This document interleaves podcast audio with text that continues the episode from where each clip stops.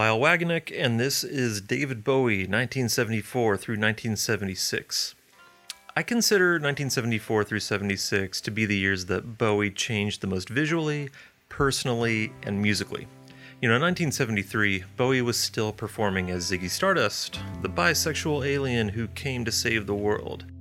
But by the end of 1976, Bowie was running away from alter egos, drugs, and fame, and running towards Berlin.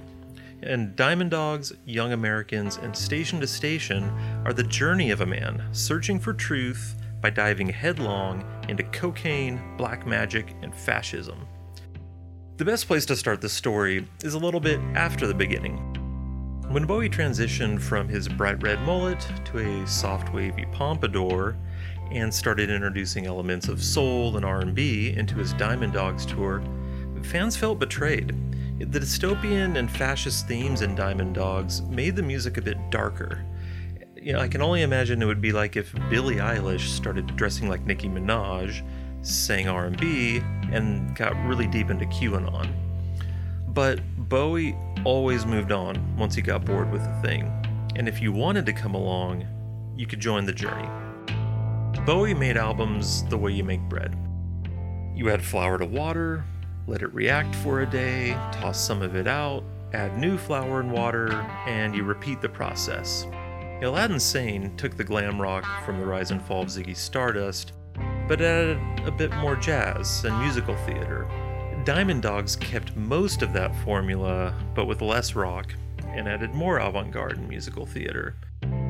Diamond Dogs was influenced by a lot of things. It was influenced by a book Bowie was reading on Goebbels, an incident with thugs on a trans Siberian train trip, witnessing totalitarianism outside of Moscow, fascism, a clockwork orange, and sex and drugs. And all of it was processed using William Burroughs' cut up technique, in which text is cut up and rearranged to create something new. Diamond Dogs isn't a 1984 concept album, although Bowie did want to write and produce a 1984 musical that George Orwell's widow would not give him the rights to. One of my favorite songs on the album is We Are the Dead. It alludes to the scene in 1984 right before Winston and Julia are arrested, but nothing else is a direct reflection of the book. Uh, there's a moment in that song that I love where there's uh, four notes that descend on a piano from the right side and then it echoes loudly on the left through a Fender Rhodes organ and it it just sounds like a bugging system that's letting you know that it's listening to you. Bowie dabbled in soul music with the blaxploitation vibes of 1984, but it was really during the Diamond Dogs and Philly Dogs tours of that year where he incorporated more soul and more R&B. His versions of Rebel Rebel, Aladdin Sane, Jean Genie, and Width of a Circle were reworked. They included less guitar, but more sax and piano and a more soulful delivery. You can really hear this when you compare his July 1974 cover of Eddie Floyd's Knock on Wood, which is from the David Live album recorded in Philly, uh, with the New Orleans funk version that's on Cracked Actor, which was recorded in September of 1974 in Los Angeles. Young Americans to me is a big contradiction of an album. It's groovy, it's gorgeous, and it's completely loveless. And the most romantic song is Can You Hear Me? And that's about a guy getting a lot of action on the road, but reassuring his lover that she's still his favorite. Bowie was known for, quote, stealing from his influences. Fascination and Fame are good examples of this. You know, in Fascination, Bowie took Luther Vandross' song Funky Music which is about how Vandross can't resist the funk, and made it about how Bowie can't resist the cocaine. Fame is arguably the best song on the album, but it's an outlier. It's a sneering, cynical song, likely thanks to John Lennon's influence over a tight, spacey groove, thanks to guitarist Carlos Alomar. To continue with the bread metaphor, Station to Station is a six song pop album with a bit of everything from Bowie's career up to that point. Bowie is still searching for meaning, and everywhere he looks for solace is a trap. And what's happening in these golden years? Running for the shadows. TVC 15? His girlfriend sucked up into his TV, and he responds by praying to his TV to bring his baby back.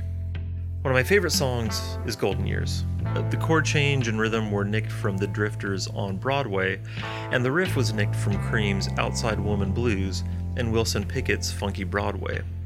There are unconfirmed rumors that Bowie wrote the song for Elvis, but I would have loved to have heard that version.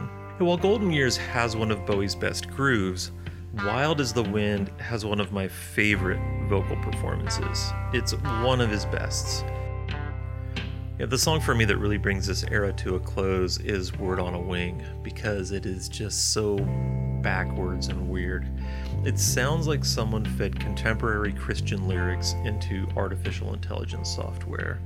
The, the right words are all there, but the sentiment is totally wrong. It's an insincere prayer to God to fit into Bowie's plans, which is a very cocaine driven thing to write. Bowie was into some really dark stuff, and he said he wrote the song as a form of protection. He said the song was something he, quote, needed to produce from within myself to safeguard myself against some of the situations that I felt were happening on the film set for The Man Who Fell to Earth. This leg of Bowie's spiritual journey comes to a desperate end as he finds himself negotiating with God on how God can fit into his plans.